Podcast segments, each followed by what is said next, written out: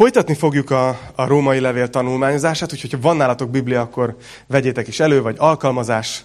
Róma tizenkettőben leszünk, és együtt tanulmányozzuk ezt, nem csak itt, akik itt vagyunk, hanem azokkal is, akik a képernyő másik felén követik ezt. Úgyhogy izgatottan várom, hogy, hogy Isten mit, mit fog ma tanítani nekünk. Tényleg, van olyan, amikor, amikor tanítok, és izgatott vagyok arról, amikor, amiről beszélni fogok, és van olyan, amikor tanítok, és nagyon izgatott vagyok, hogy, hogy mit fogok mondani, és a mai témát azt nagyon vártam. Előre bocsátom, hogy egy kicsit érzékeny téma lesz, szerintem lehet, hogy néhányan úgy fogjátok érezni, hogy elevenbe vág, de kell, hogy ilyenekről beszéljünk, mert szükségünk van rá egy nagyon aktuális, nagyon fontos dologról, úgyhogy ha készen álltok, és ott vagytok a Róma tizenkettőnél, akkor, akkor bele is vágunk, jó? Róma tizenkettő első vers. Kérlek azért titeket, testvéreim, az Isten irgalmasságára, hogy okos Isten tiszteletként szánjátok oda magatokat, élő, szent, Istennek tetsző áldozatul, és ne igazodjatok a világhoz, hanem változzatok meg értelmetek megújulásával, hogy megítélhessétek, mi az Isten akarata, mi az, ami jó, mi az, ami neki tetsző és tökéletes. És itt állok meg. Pál elkezdi ezt a tizenkettedik fejezetet, és ebben a fejezetben nagyon gyakorlatias lesz. És eddig ugye azt mondja, hogy kérlek titeket valamire. Kérlek titeket, hogy szánjátok oda magatokat Istennek. Hogy ne igazodjatok a világhoz, hanem változzatok meg. És hamarosan vissza fogok részletesebben térni ezekre, hogy mi az, amiről itt beszél. De most egy, egy gondolatra szeretnék itt rögtön megállva ráfókuszálni. És ez az, amikor azt mondja itt Pál, hogy változzatok meg. Magyarul azt mondja, hogy nekünk egy bizonyos dologban változásra van szükségünk. Ugye ezért mondtam, hogy kényelmetlen lesz a mai téma. Sokkal jobb egy olyan tanítás, hogy fogadd el magad úgy, ahogy vagy. De néha az ige mond olyan dolgokat, hogy bizonyos dologban meg kell változnunk. És itt arról szól, hogy változzatok meg, és hogy egy másik hozzáállásra van szükségünk, mint a világé. Azt mondja, hogy van egy dolog, amiben ne igazodjatok a világhoz. Vajon mire gondol Pál? Mire gondol? És azt hiszem, hogy ezt értjük meg, hogyha tovább olvasunk itt a harmadik versben. Nézzétek, azt mondja, hogy nekem adott kegyelem által, mondom tehát közöttetek mindenkinek, ne gondoljátok magatokat többnek, mint amennyinek gondolnatok kell. Hanem arra igyekezzék mindenki, hogy józanul gondolkozzék, az Istentől kapott hit mértéke szerint. Pál itt egy gondolatot fogalmaz meg, aminek ez a lényege, hogy ne gondoljátok magatokat többnek, mint gondolnatok kell. Ne gondoljátok magatokat többnek, mint valójában vagytok. Legyetek józanok. És itt talán már jobban megértjük, hogy, hogy mire gondol, amikor, amikor így vezeti fel ezt a gondolatot, hogy, hogy ne igazodjatok a világhoz, hogy változzatok meg az értelmetek megújulásával. Úgy látom, hogy, hogy ebben a dologban a, a Biblia és a kultúra, ami körbevesz minket, gyökeresen más tanítanak. Egymásnak teljesen ellentmondó dolgokat. Ugyanis, ha, ha a kultúrát nézzük, a, itt az, ez alatt értem a divatos könyveket, a divatos filmeket, a zeneszövegeket, a, a zeneszövegeket és mindezeket a dolgokat, hogyha ezeket nézzük, akkor nagyon azt halljuk mindenhonnan, hogy te vagy a központ. Az életedben te vagy a legfontosabb személy. Te gondolhatsz másra is, de elsősorban foglalkozz azzal, hogy neked jó legyen. Mert végül is te vagy a világegyetem központja. Megteheted, amire kedved van, mert megérdemled. Igaz? Most anélkül, hogy itt copyright jogokat sértenék, meg vannak fodrászok a teremben, biztos szeretik a, nem tudom, L'Oreal termékeket, de hogy, de hogy a lényeg az, hogy ez a, ez a mentalitás jön, hogy ez a, ez, ez, a, ez a gondolat van mögötte talán, amit így tudnék megfogalmazni, hogy ez... Ez a te életed. Ez a te életed senki másé, és csak ez az egy életed van, ezt éld úgy, ahogy te akarod. Ne hagyd, hogy mások megmondják neked, hogy hogy kell élned. Ne hagyd, hogy mások tegyenek rád elvárásokat, hogy hogyan kellene.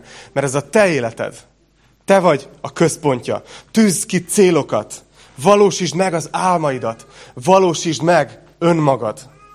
Igaz? Ez a kultúrának, ez a világnak a tanítása, ami, ami így ömlik felénk igazából mindenhonnan. Amit Pál ebben a fejezetben tanít, az gyökeresen más.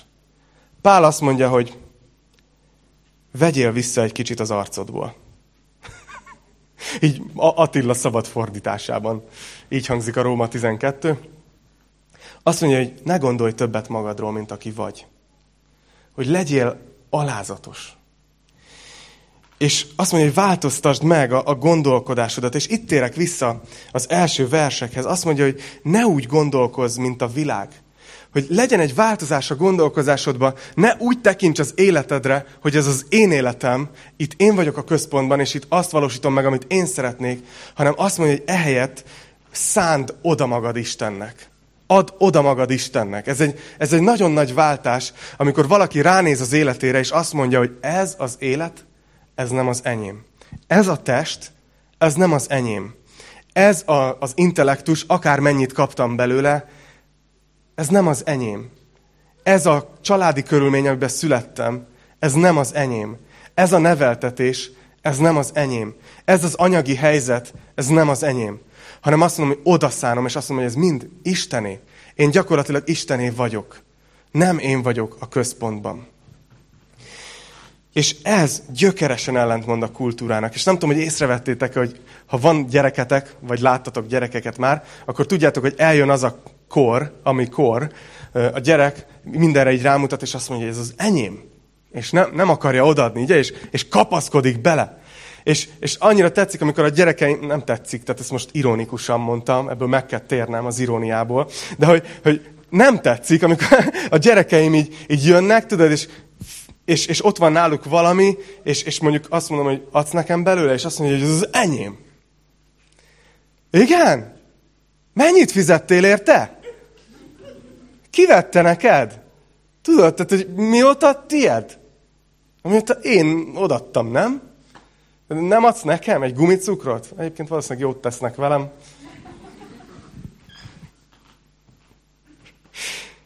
És mégis sokszor így éljük az életünket.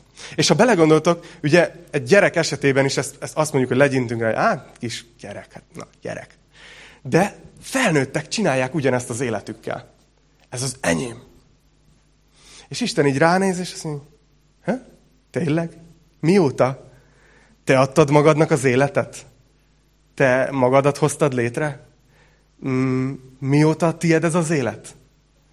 Igaz? Ugyanolyan buta dolog így élni az életet. És ezért mondja Pál, hogy, hogy okos Isten tiszteletként számít az, amikor mi odaszálljuk magunkat Istennek.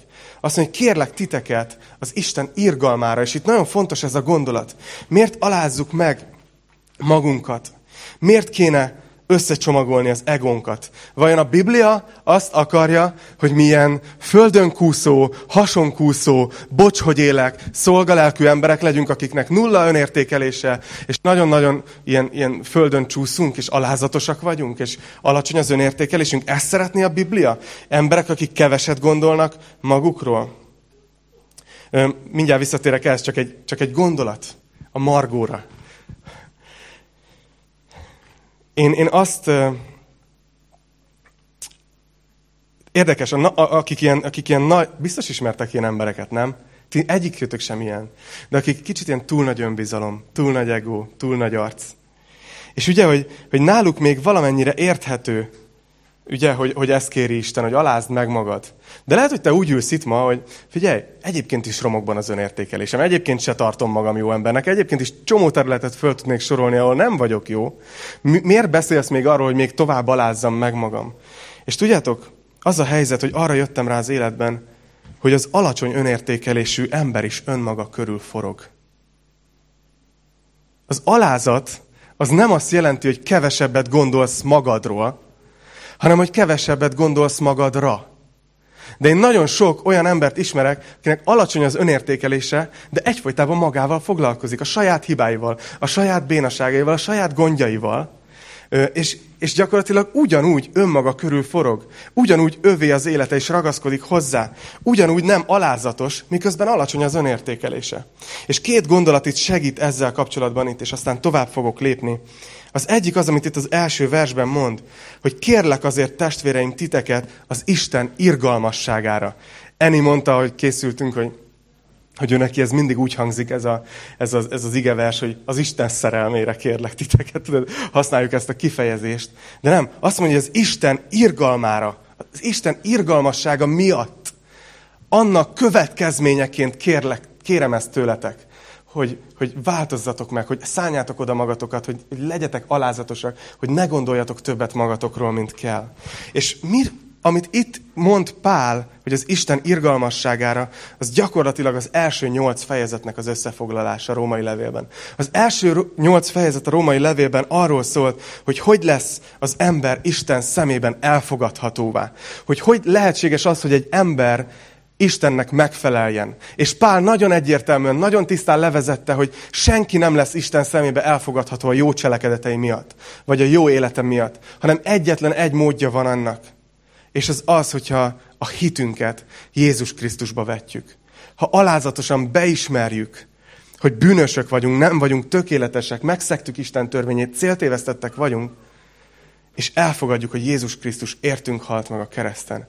És ezt tanította a római levél, hogy ebben a pillanatban, amikor ez a hit megszületik a szívedben, és ezt a döntést meghozod, akkor Isten igaznak nyilvánít. Mint hogyha egy pecsétet rád nyomna, hogy mostantól az én szememben igaz vagy. Rendben vagyunk. És azt mondja Pál, hogy ezt miért teszi Isten? Valószínűleg csak azért, mert ennyire szeret minket, igaz? Ha belegondoltok, Istennek mi ebben az érdeke? Semmi. Neki, neki nincs ebben érdeke. És ilyenkor, hogyha rádöbbensz erre, hogy Isten mennyire szeret téged, akkor döbbensz arra rá, hogy az önértékelésedet sokkal jobb, ha ebből a szeretetből meríted. Nem tudom, hogy ez gyakorlatias, hogy értitek el, hogy általában mi emberek abból próbáljuk meríteni az önértékelésünket, hogy mit tettünk le az asztalra. Igaz? Hogy mit, mit vittünk véghez. Hogy mondjuk milyen apa vagyok, milyen anya vagyok, milyen munkaerő vagyok, milyen vállalkozó vagyok, milyen ember vagyok.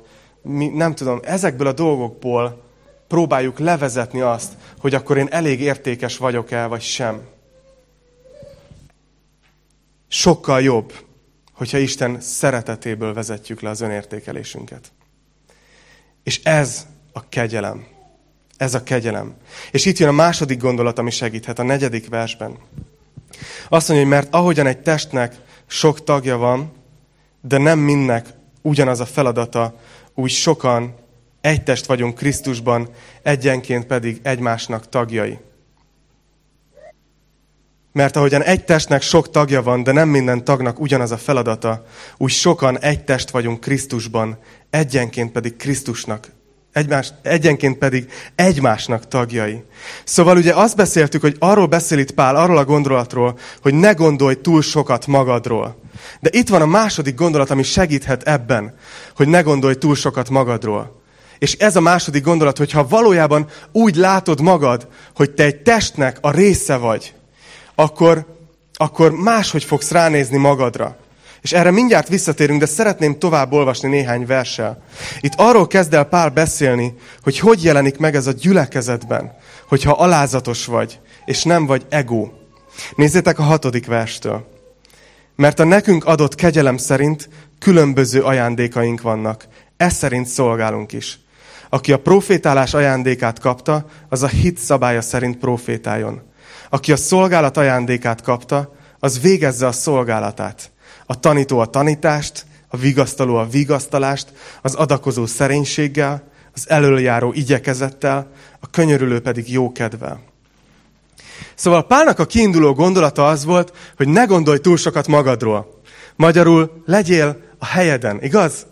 És azt mondja, hogy ebben segít, hogyha úgy látod magad, hogy te egy nagyobb dolognak, egy testnek egyik része vagy.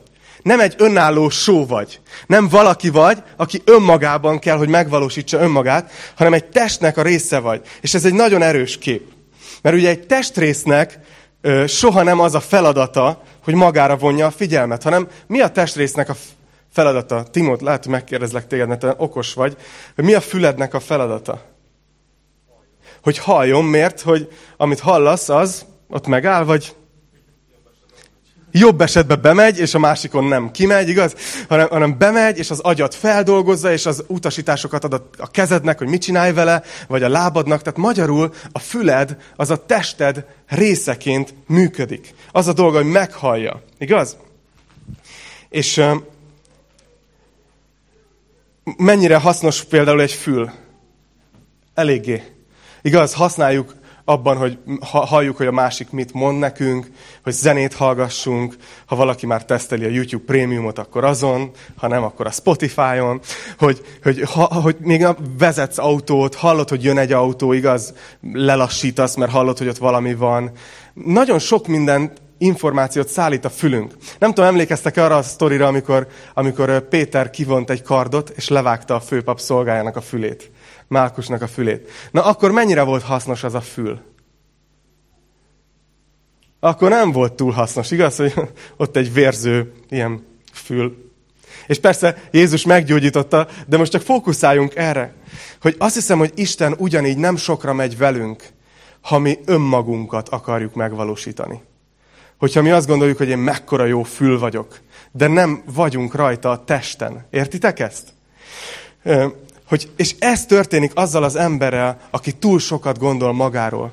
Hogy azt gondolja, hogy nincs szüksége a többiekre. Magyarul nem a test részeként működik, hanem ő egy önálló só akar lenni. És itt Pál beszél a szolgálatokról. És talán az alapelv, amit itt megfogalmaz, itt a test témájába ágyazza, hogy az alapelv az, hogy nem a te szolgálatod kibontakoztatása a cél a gyülekezetben.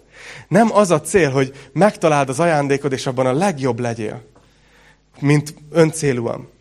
Hanem azt mondja, hogy az a legfőbb dolgod, hogy a test együttes működését segítsd elő a te helyeden.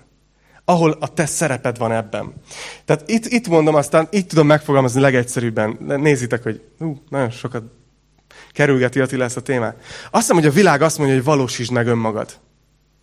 A Biblia pedig azt mondja, hogy találd meg a helyed, és legyél a helyeden. Hogy az értéked nem abból ered, amit csinálsz, hanem abból ered, hogy a testhez tartozol. Igaz? Egy fül az nagyon értékes, de ha le van vágva, akkor nem értékes. Hogyan jelenik meg a gyakorlatban ez a dolog? Ha az életedre úgy tekintesz, ami nem a saját játékszered, nem a saját önmegvalósító eszközöd, hanem alázatos vagy, és a test működését akarod elősegíteni. Azt hiszem, hogy elsősorban úgy jelenik ez meg az életünkben, hogy elfogadod azt a szerepet, amit Isten adott neked.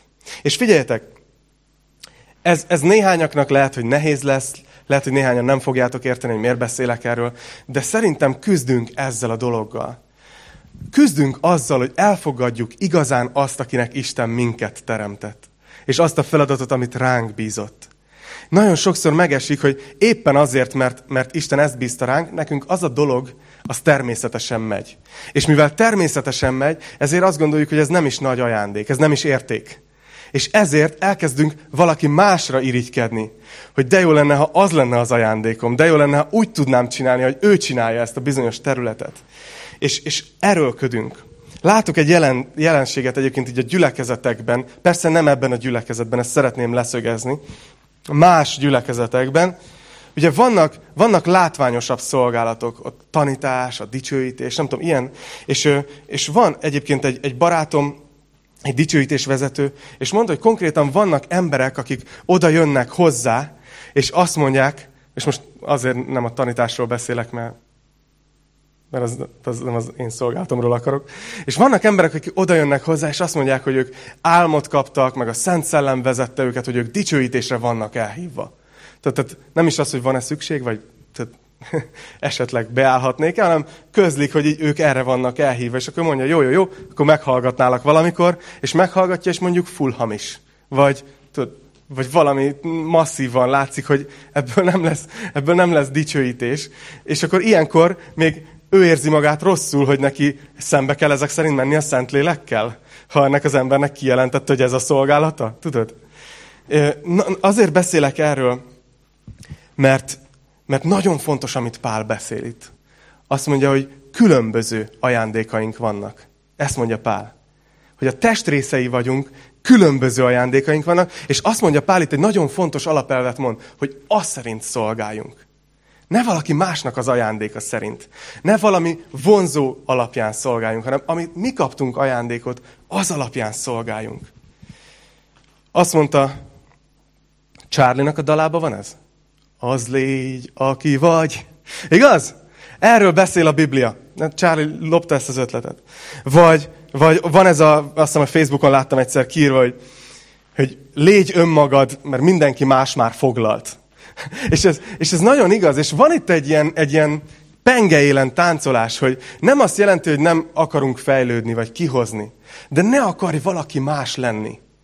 Ne akarj valaki más lenni, mint akivé Isten megteremtett. Mert te úgy vagy tökéletes, megkaptad az összes ajándékot, hogy elvégezd azt a szolgálatot, ahol a helyed van a testben. És oda tökéletesen illesz. Oda te vagy a tökéletes alkatrész. Honnan tudom meg? Tudom, hogy mit gondoltok most. Nagyon jó, elmélet, szuper. De honnan tudom meg, hogy mi az én ajándékom? Attila, nekem nincs is ajándékom. Te most megkérdezem, hogy ki gondolja ezt magáról, többen föltennétek a kezeteket. Hadd mondjak valamit. Mindannyiótoknak van ajándéka. Isten egy ajándékozó Isten. Valószínű, hogy ha úgy érzed magadban, hogy nincs ajándékod, vagy nem tudod, hogy mi az, az azért van, mert ez egy vakfolt neked. Ugyanúgy, ahogy például a Betty szerintem te taníthatnál ilyen, ilyen gyorsírást telefonon.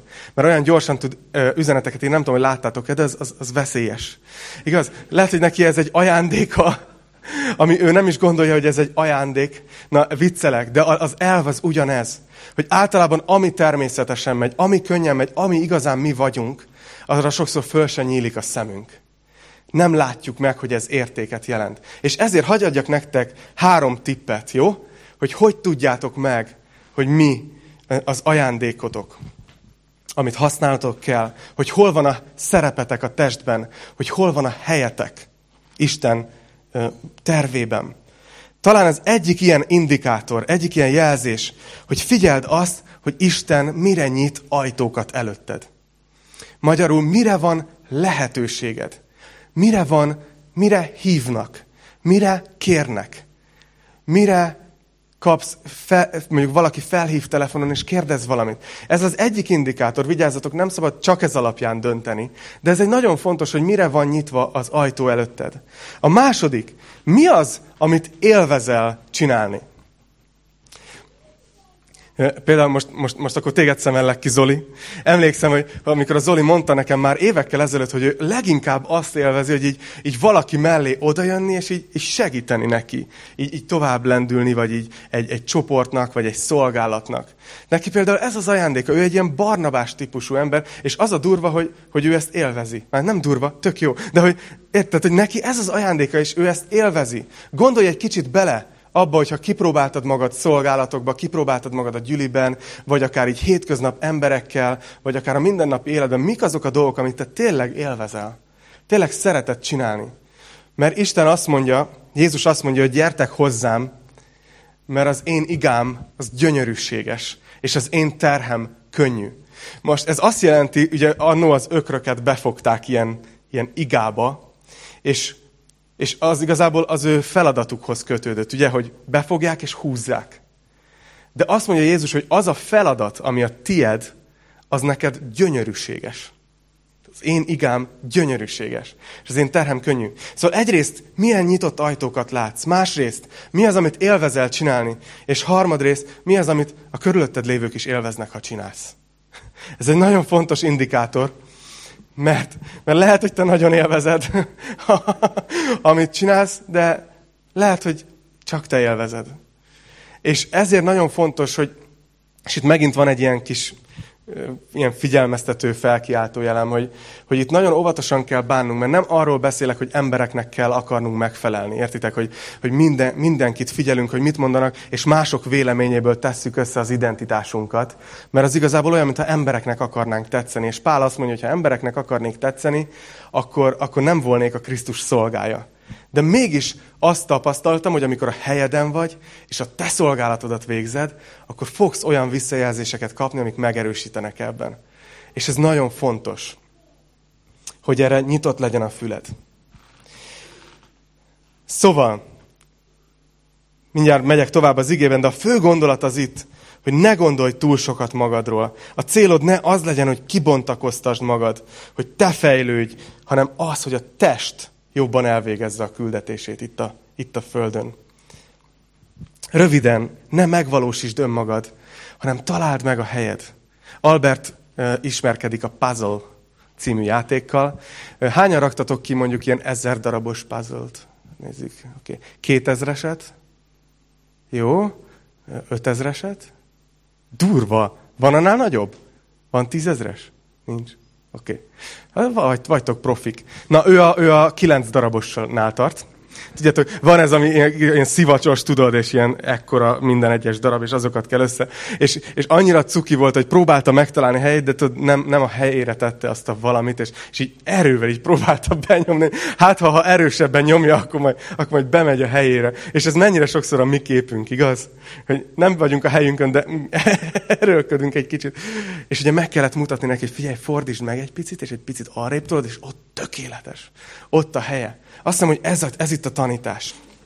És Pál hoz itt szolgálatra példákat, beszél a profétálásról, tanításról, vigasztalásról. Érdekes, nem nagyon szoktak hozzám odajönni emberek, hogy én nekem az a szolgálatom, hogy vigasztaljak. Úgy érzem, hogy ez az elhívásom. Beszél Pál az adakozásról. Hú, olyat még kevesebbet hallok. Hogy valaki oda, hogy Attila, csatlakoznék a gyülekezethez, és kérdezem, igen, és, és kb. Mire van ajándékod, vagy hogy? És az adakozásra, tudod? Tehát, hogy nem nagyon szoktam. Azt mondja, hogy a vezetés is egy szolgálat. A segítés is egy szolgálat. És érdekes, csak egy gondolat, hogy Pál négyben ezek közül hozzátesz valamit. A profétálásnál hozzátesz, hogy aki profétál, az a hit szabálya szerint profétáljon. Azt mondja, hogy az adakozó a szerénységgel adakozzon. Mert talán, ha valakinek ez a szolgálata, hogy adakozik, itt a leg, legkönnyebb elszállni, és, és egy idő után büszkévé válni, hogy azért elég sokat adok. Na, azért utána lehet nézni a bankszámla történetbe. És azt mondja, hogy akinek ez a szolgálata adakozó, a szerénységgel csinálja. Azt mondja, hogy aki elöljáró, az igyekezettel.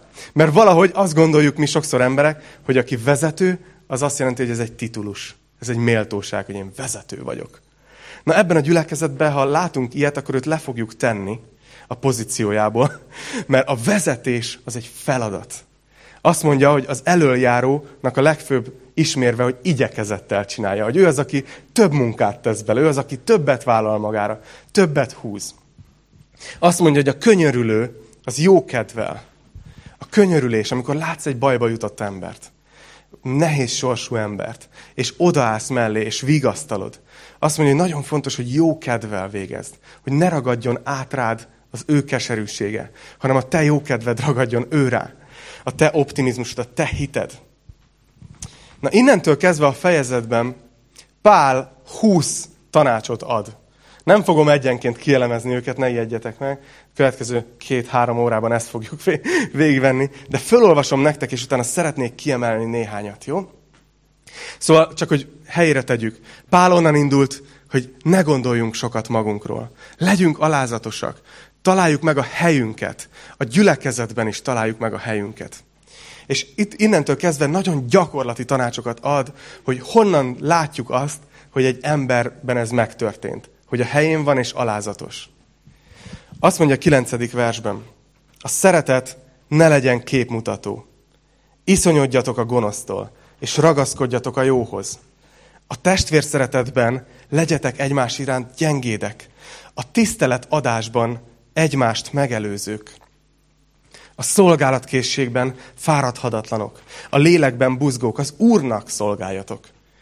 A reménységben örvendezzetek, a nyomorúságban legyetek kitartók, az imádkozásban álhatatosak. A szentekkel vállaljatok közösséget a szükségeikben. Gyakoroljátok a vendégszeretetet. Áldjátok azokat, akik üldöznek titeket. Áldjátok, és ne átkozzátok. Örüljetek az örülőkkel, és sírjatok a sírókkal. Egymással egyetértésben legyetek. Ne legyetek nagyra törők, hanem az alázatosokhoz tartsátok magatokat. Ne legyetek bölcsek önmagatok szerint. Ne fizessetek senkinek rosszal a rosszért. A tisztességre legyen gondotok minden ember előtt. Ha lehetséges, amennyire tőletek telik, éljetek minden emberrel békességben. Ne álljatok bosszút önmagatokért, szeretteim, hanem adjatok helyet az ő haragjának, mert megvan írva, enyém a bosszúállás, én majd megfizetek, így szól az Úr. Sőt, ha éhezik ellenséged, adj ennie. Ha szomjazik, adj innia, mert ha ezt teszed, parazsat gyűjtesz a fejére. Ne győzzön le téged a rossz, hanem te győzd le a jóval a rosszat. Szeretnék kiemelni ebből a részből öt dolgot, öt témát. Látjátok, hogy ez egy olyan rész, hogy szinte minden mondatról lehetne egy önálló tanítást tartani. Az egyik, amit Pál mond, hogy hogy jelenik meg a gyakorlatban, ha mi alázatosak vagyunk és a helyünkön vagyunk. Azt mondja, hogy a testvér szeretet, tizedik versben, hogy legyetek egymást megelőzők a tisztelet adásban. Jézus azt mondta konkrétan, hogy a világ arról fogja megismerni, hogy mi az ő tanítványai vagyunk, ha szeretjük egymást. A másik nem fogja érezni, hogy szereted, ha nem tiszteled. Nagyon fontos, hogy a gyülekezet az egy olyan hely, ahol megadhatjuk ezt egymásnak, hogy tiszteletet mutatunk egymás felé. Akkor is, ha megvan a véleményünk a másiknak a dolgairól. Biztos észrevettétek ezt, hogy mentek az utakon, és az emberek így ledudálják egymásnak, bemutatnak egymásnak, meg ha le van húzva az ablak, akkor olyat is hallasz, amit nem szeretnél. A világban nem általános az, hogy az emberek tisztelik egymást. Azt mondja Pál, hogy ha tudod, hogy, hogy, te, hogy te nem gondolsz túl sokat magadról, hanem alázatosan a helyeden vagy, akkor nem fog gondot okozni, hogy tiszteld a másikat, tiszteletet adj. Az egyik jó példa, és ebben nekem nagyon növekednem kell. Bűnvallás következik a lelkipásztorotoktól. Valaki azt mondta, hogy ez egy, az nagyon jó tanács például, hogy senkiről ne mondj olyat a háta mögött, amit nem mernél elmondani, hogyha ott lenne a teremben. És időnként, amikor eszembe jut, akkor tök jól csinálom ezt. De máskor meg utólag kapom magam rajta, hogy júj, valószínűleg ez nem volt rendjén. És valószínűleg ez is a tisztelet része. Hogy egymásnak megadjuk ezt a szeretetet. Hogy oké, okay, hogy megy a kibeszélő show a munkahelyen, meg a világban mindenhol, de egy gyülekezetben nem mondunk egymásra olyat, amit nem mondanánk a szemébe is az illetőnek. Azt mondja a második pont, erről gyorsan tovább lépünk. Azt mondja, hogy az Úrnak szolgáljatok, legyetek a lélekben buzgók. Beszél Pál arról, hogy hogyan szolgáljunk. Ugye van itt is egy szolgálócsapat, de a szolgálat az nem csak azok, akik segítenek fölépíteni a termet, és a gyerekeket tanítják, és a kamerát kezelik, és a hangosítást, és dicsőítenek, és tanítanak, és bejelentenek, és ifi szolgálatot tartanak hétközben, meg női kört, meg nem csak ők a szolgálók, hanem mindannyian szolgálunk. De nagyon fontos tanácsot ad itt Pál arra, hogy hogyan szolgáljunk. Azt mondja, hogy az Úrnak. És, és ezért... vagyok úgy azzal, hogy amikor valaki jön, és azt mondja, hogy szívesen beállnék a szolgálatba, akkor tudom, hogy az részben felém is egy szimpátia, hogy szeretne segíteni a gyülekezet dolgait előrevinni. De mindig remélem, hogy kialakul az mindenkiben, hogy igazából ezt nem nekem csinálja, hanem az Úrnak, mert őneki szolgálunk. Azt mondja Pál, ez a harmadik, hogy az imádkozásban legyetek álhatatosak. A kitartás az imádkozásban. És tudom, hogy vannak közöttetek ilyen ima harcosok. De belegondoltok, ha valaki kitartó az imádkozásban, az azt jelenti, hogy nem gondol túl sokat magáról. Mert folyamatosan tudja, hogy egy függőségi viszonyban van Istennel. Hogy tőle függ. Hogy kap-e erőt, kap-e bölcsességet, kap-e vezetést. Tehát lehet, hogy néha azért nem jó az ima életünk, mert túl sokat gondolunk magunkról. Úgy gondoljuk, hogy á, ezt a napot ezt tudom én menedzselni, á, ezt a hetet én lazán végigzörgetem.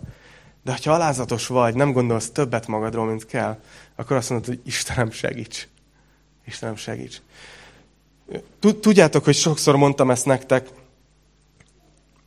Van egy ilyen mondás, hogy ugye vannak az emberek között magasabb emberek, vannak alacsonyabb emberek. Nem tudom, hogy tudjátok-e, hogy van a gyülekezetben valaki, akinek az a beceneve, hogy picúr. És nem, nem annyira kicsi. Na mindegy. A lényeg az, hogy az emberek között ugye vannak magasabb testalkatú emberek, és vannak alacsonyabbak, és valaki azt mondta, hogy szellemi értelemben mindannyian igazából akkorák vagyunk, amekkorák a térdeinken vagyunk. És ez egy, ez egy tök fontos tanulság. Hogy lehet, hogy minden ember szemébe te egy, te egy nagy valaki vagy. De igazából szellemi értelemben, hogy te mennyit teszel hozzá ennek a világnak a működéséhez, az azt fogja meghatározni, hogy mennyi időt töltesz a térdeiden, mennyi időt töltesz imádkozással. És, és ugyanezt mondtam nektek sokszor gyülekezetként, hogy annyira szeretném, ha egy olyan gyülekezet lennénk, ami az imádkozáson alapul. És küzdködtünk ezzel, mert nagyon nehéz, ugye nagyon messze lakunk egymástól, nagyon nehéz egy jó időpontot, egy jó helyszínt találni az ima alkalmaknak, és ennek a mostani beszédemnek se az a része, hogy lelkiismert furdalást csináljak. De viszont a héten összegyűltünk néhány vezetővel, és úgy döntöttünk, hogy az ima alkalmakat áttesszük vasárnapra, az Isten tisztelet elé jövő héttől. Kilenc órától itt a fent, fent az egyik teremben lesznek az ima alkalmak. És, és nagyon remélem, hogy segít minket majd ez a dolog abban, hogy, hogy álhatatosak legyünk az imádkozásban. Úgyhogy bátorítalak titeket, hogy gondolkozzatok ezen, hogy szeretnétek-e részt venni ebben. Azt mondja a negyedik, amit szeretnék kiemelni, a tizenharmadik versben, gyakoroljátok a vendégszeretetet. Azt látom, hogy egy gyülekezet életében maga a vasárnapi istentisztelet az nagyon fontos, de a közösség, ami körül, e körül kialakul, az is nagyon fontos. Hiszen különben hogy derül neki, hogy szeretjük egymást? Honnan ismerné meg a világ, hogy, hogy, hogy mi Jézus tanítványai vagyunk, igaz? És ezért annyira nagyszerű dolog, amikor hallom azt, hogy, hogy egy gyüliben valaki meghívott egy másik családot, és áthívták, vagy szerveztek valamit közösen. Mert ezek mind azt mutatják, hogy, hogy, hogy szeretjük egymást. Úgyhogy bátorítalak erre titeket, hogy lehet, hogy ez egy tök új gondolat, vagy nálatok ez nem szokás, de hogy just gondolj végig a gyülekezeten. Most nem kell elkezdeni forogni. De hogy gondolj valakire, akit nem ismersz a gyülekezetbe egyáltalán. És mi lenne, hogyha egyszer áthívnád valamire? Vagy csak egy, egy teára, vagy egy ásványvízre, vagy csak egy csapvízre, Jézus nevében. Valahogy kinyúlnál felé. Mert azt hiszem, hogy, hogy ebből látszik az, hogy a vendég szeretet, hogyha gyakoroljuk egymás felé, akkor tudjuk, hogy szeretjük egymást. Hogyha láttok új embert bejönni a gyülibe, igaz? Mennyire jól esett. Most nem, nem fogom megkérdezni, hogy ki az, aki először, amikor bejött, akkor jó élménye volt, és ki az, akinek nem. Lehet, hogy akinek nem, azok már nincsenek itt. De az a helyzet, hogy nem tudom, hogy tudjátok-e, hogy ez nagyon nehéz egy új helyre menni először. Egy teljesen ismeretlen közösségbe. És amikor csak egyszerűen kedvesek vagyunk, egyszerűen csak oda megyünk, és csak mosolyogva köszönünk neki. Ez is a vendégszeretet része. Nagyon veszélyes szerintem gyülekezetként az, hogy így magunkba fordulunk, és azt gondoljuk, hogy a gyülekezet értünk van. Tudod? A gyülekezet az nem értünk van. A gyülekezet azokért az emberekért létezik, akik most nincsenek itt bent. És amikor véletlenül ide téved valaki, akkor nagyon nagy szeretettel kell közvetítenünk, mert Isten szereti azt az embert. És mi nekünk ezt kell közvetítenünk. Na nézzük a következő dolgot. Azt mondtam, hogy öt lesz, de hat lesz. Ez az ötödik. Azt mondja, érdekes, hogy, hogy minden ember előtt törekedjetek a tisztességre, tizenhetedik versben, és azt mondja, amennyire tőletek telik, minden emberrel éljetek békességben. Lehet, hogy ki kell szereltetnem a dudát a kocsiból. Az a helyzet, hogy úgy látom, kedves testvéreim, hogy hogyha igazán a helyünkön vagyunk, ha nem gondolunk túl sokat magunkról, ha nem gondoljuk azt, hogy nekünk jár az, hogy akadályoztatás nélkül menjünk előre, ha nem gondoljuk azt, hogy nekünk jár az, hogy soha ne vágjon be senki elénk az úton, hogyha helyre tesszük magunkat, hogy egyébként mik, mik vagyunk mi, akkor sokkal könnyebb mindenkivel békességben élni. És azt hiszem, hogy nekünk keresztényeknek kell azoknak az embereknek lenni, aki, aki tudatosan nem kekeckedik. Ha értitek, hogy mire gondolok. Hogy, hogy lehet, hogy tudod, bemész valahova, és nem úgy szolgáltak ki, vagy nem voltak kedvesek, vagy, vagy becsaptak, vagy valami. De a keresztény az, aki nem úgy megy oda, hogy... Tudod? Hanem aki azt mondod, hogy hogy szolgálom jobban Krisztus ügyét? Lehet, hogy azzal, hogyha most ezt a száz forintot lenyelem, amivel átvágtak? Vagy oda megyek, és nagyon kedvesen azt mondom, hogy, hogy fú, lehet, hogy vala, valahogy nehéz napotok van, és bocsánat, de úgy látom, hogy valami hiba történt. Hogy, hogy azt mondja Pál, hogy, hogy nagyon törekedj arra, azt mondja, hogy amennyire tőled telik, mert mindig van olyan, hogy nem lehet. De azt mondja, hogy amennyire tőled telik, törekedj arra, hogy minden emberrel békességbe legyél. A minden emberbe beletartozik az a pénztáros, aki mondjuk becsap. A minden emberbe beletartozik a házastársad, aki esetleg felhúz. A minden emberbe beletartozik az az ember a gyülekezetben, aki egyszerűen nem, valahogy nem találjátok egymással a hangot. A minden emberbe azt hiszem, hogy sajnos mindenki beletartozik. És Pál azt mondja, hogy amennyire tőletek telik, minden emberre éljetek békességben. Hogy értetek, hogy keresztényként nekünk az első szempontunk az nem az igazságosság, hogy megkapjam, ami nekem jár, hanem az első szempontunk a békesség. Na, mondtam én, hogy kellemetlen lesz. És végül az utolsó pontom. Ezzel szeretnélek bátorítani titeket. Azt mondja a tizenhatodik versben, erre nagyon figyeljetek ide, hogy ne legyetek nagyra törők.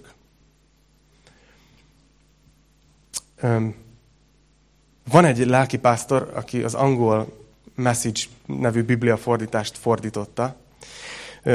Egy, egy olyan ember, akinek a, a könyveit, meg ezt a biblia fordítást, amit csinált, sok-sok százezer és sok millió példányban adták el világszerte. Tehát mondhatom azt, hogy egy nagyon ismert ember nemrég hunyt el, nagyon nagy hatással volt a kereszténységre, élete végéig egy viszonylag kicsi gyülekezetben szolgált.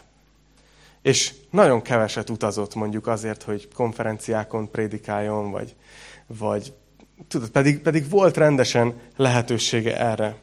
És egyszer csináltak vele egy interjút, és, a, és mondta, hogy hát igazából az van, hogy ő abszolút nem tervezte ezt, hogy, hogy ő belőle ő valaha többen fognak róla tudni, vagy, vagy ismertebb lesz a neve. Egyszerűen azért kezdte el csinálni ezt a Message Biblia fordítást, ami egy ilyen egyszerű fordításnak felel meg magyarul, mert egy olyan helyen kezdett el szolgálni, ahol érezte, hogy hiába olvassa fel a Bibliát, az emberek nem igazán értik, nem nagyon tudnak vele mit kezdeni. És ezért elkezdte azt, mivel tudott körögül, elkezdte azt, hogy minden vasárnapra egy fejezetet lefordított valamelyik levélből. Én nagyon egyért, nagyon egyszerűen az emberek nyelvére, hogy megértsék. És aztán a következő fejezetet. És azt hiszem, hogy már jó pár könyvet így lefordított, mire egyáltalán valaki felfigyelt, hogy hé, itt egy ember csinál egy új bibliafordítást, ami tök jó. És aztán persze elkapta a, a dolog, és lett kiadója, és nagyon sok helyre eljutott a bibliafordítás. És múlt évben valami botrányba keveredett egy nyilatkozata miatt, amit, amit félre... Tehát úgy húztak ki belőle, és nem jól fogalmazott, és, és fenyegették, hogy az összes polcról leszedik ezt a, ezeket a könyveit, amit írt, és azt mondta, hogy figyeljetek, igazából én nem azért kezdtem el írni, hogy mindenhol az én könyveim legyenek. És az, ez figyelhető meg a, a világban, hogy szinte mindenki, aki tényleg hatásos volt, valami nagy hatást ért el a világban, az úgy indult neki, hogy nem ez volt a célja, hogy nagy hatása legyen. Nagyon érdekes ez, a, ez, a, ez az ellentmondás. Van egy fiatalok, csak hogy ti is figyeljétek, hányan ismeritek Mogyorosy Csabát? Oké, okay, elég sok kész fölment. Ugye ő az egyik legsikeresebb vlogger a YouTube-on, vagy YouTuber, influencer. És volt egy videója, nem is tudom, talán egy hónapja, vagy valahogy így. Azt mond, és arról beszélt ebben az epizódban, hogy nagyon sok olyan levelet kap, hogy hogy... Hogy tudnék ebből így hirtelen meggazdagodni? Szeretnék indítani egy csatornát, én is szeretnék híres youtuber lenni, és minél hamarabb ebből megélni. És így, és így elmondta így tizenöt percen keresztül, és melegen ajánlom, hogy nézzétek meg.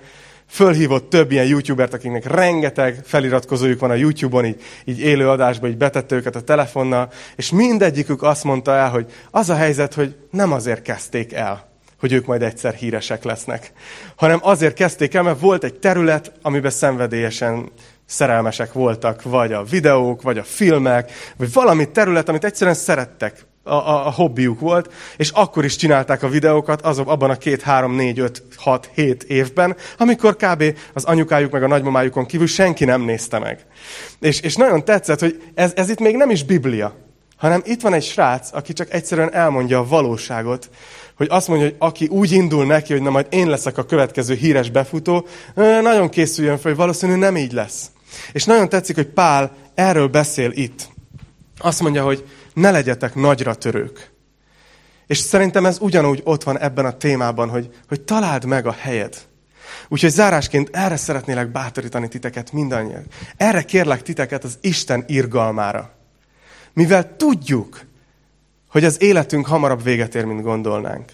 Mivel tudjuk, hogy Isten jobban szeret minket, mint gondolnánk. Mivel tudjuk, hogy Jézus a kereszten mindent elvégzett értünk.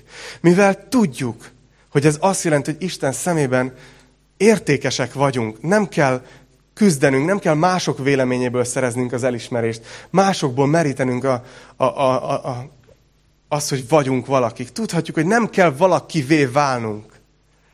Tudhatjuk azt, hogy Isten szemében mi az ő drága gyermekei vagyunk. Ezért élhetünk egy olyan magabiztossággal, Isten biztossággal, ami, amiben tudjuk egymást szeretni. Tudjunk egymás felé szolgálni. Nem akarunk mást utánozni. Csak a helyünkön tenni ezt a pici dolgot, amire Isten elhívott. A test részeként. És ez a test, ez eléri a világot.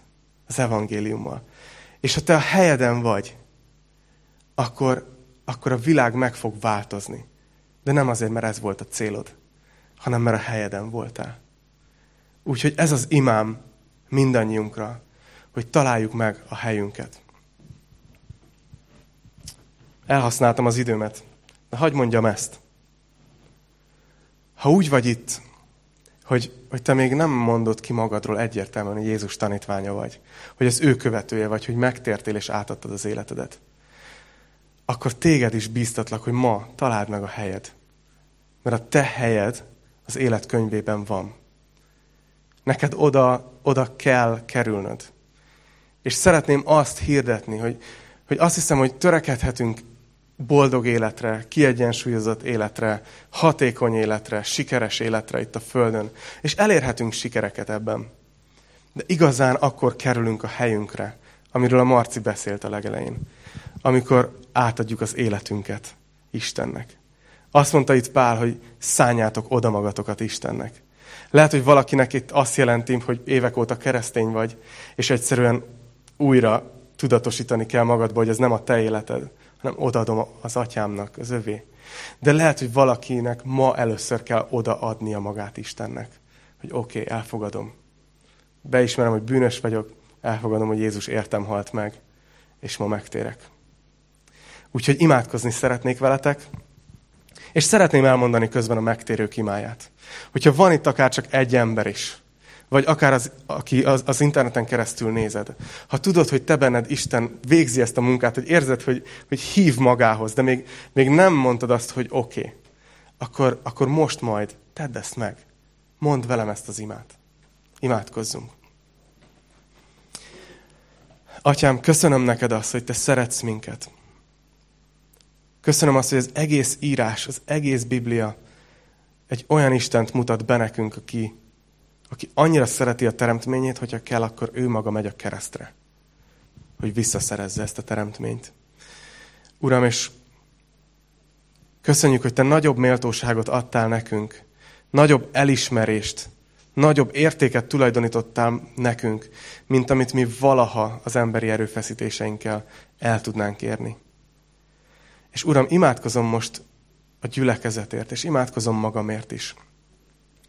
Hogy Uram, erősítsd meg a mi identitásunkat, az önértékelésünket a te szeretetedben. Kérlek, Uram, hogy segíts, hogy se ilyen egoisták ne legyünk, se alacsony önértékelésűek. Segíts nekünk, hogy tényleg megalapozódjunk a te szeretetedben. Kérlek, hogy, hogy add meg, Uram, még annak ellenére is, hogy többször kizökkentem itt a tanítás közben. De add, hogy ez az ige hasson, hassonban, legyen hatékony, hogy tényleg történjenek ilyen helyreállások, Uram, áttörések ebben. És Uram, kérlek, hogyha van bárki itt közöttünk, vagy a neten keresztül, aki nézi, akinek ma oda kell adni az életét neked, mert te hívod, kérlek, hogy mutass rá szükségére, és hívd magadhoz most ezekben a pillanatokban, Uram. Úgyhogy, ha van akár csak egy ember is, aki magában velem mondja ezt az imát, mert szeretnéd odaadni az életedet, akkor tedd ezt most meg. És Isten hallani fogja, Isten figyel, Istennek nem a kimondott szó számít, hanem az, hogy a szívedben mit határozol el ma. Úgyhogy mondd velem ezt. Mennyei Atyám, köszönöm, hogy szeretsz. Elismerem, hogy bűnös vagyok. de elhiszem, hogy Jézus Krisztus az én bűneimért is meghalt a kereszten. És elhiszem, hogy harmadik nap feltámadt. Hiszem, hogy Jézus az Isten fia. És a mai nappal úgy döntök, hogy téged követlek, Jézus. Megnyitom az életemet. Kérlek, hogy gyere, és legyél a mai naptól fogva az Istenem, az Uram, a megváltóm, a barátom. A mai nap egy új kezdet. Többé nem leszek a régi. Köszönöm, hogy meghallgattál. Köszönöm, hogy megbocsátottál. Köszönöm, hogy új életet adtál. Jézus nevében. Amen. Amen. Nagyon köszönöm én is, hogy ti meghallgattatok engem. Ahogy Isten meghallgatja mi imánkat. Köszönöm nektek. Remélem, hogy bátorító volt. Remélem, hogy valami kis energia a következő hétre. Gondolatok, amin lehet gondolkozni. Bátorítalak titeket, hogy amikor megyünk a közösségi részben, beszélgessetek erről. Csak egyszerűen fordulj oda mellett a dülőhöz majd, amikor vége az Isten tisztelet, és, és kérdezz erről valamit, hogy te, neked hogy megy ez az önértékelés dolog? Vagy hogy érzed, hogy hogy működik ez? Jó, beszélgessünk majd ezekről a dolgokról. Szeretnék elköszönni azoktól, akik az interneten keresztül néztetek minket. Isten áldjon titeket, legyen nagyszerű vasárnapotok. Ebben az esős időben, nem tudom, ágyba bújós sorozatnézős időben. Sziasztok, Isten áldjon titeket!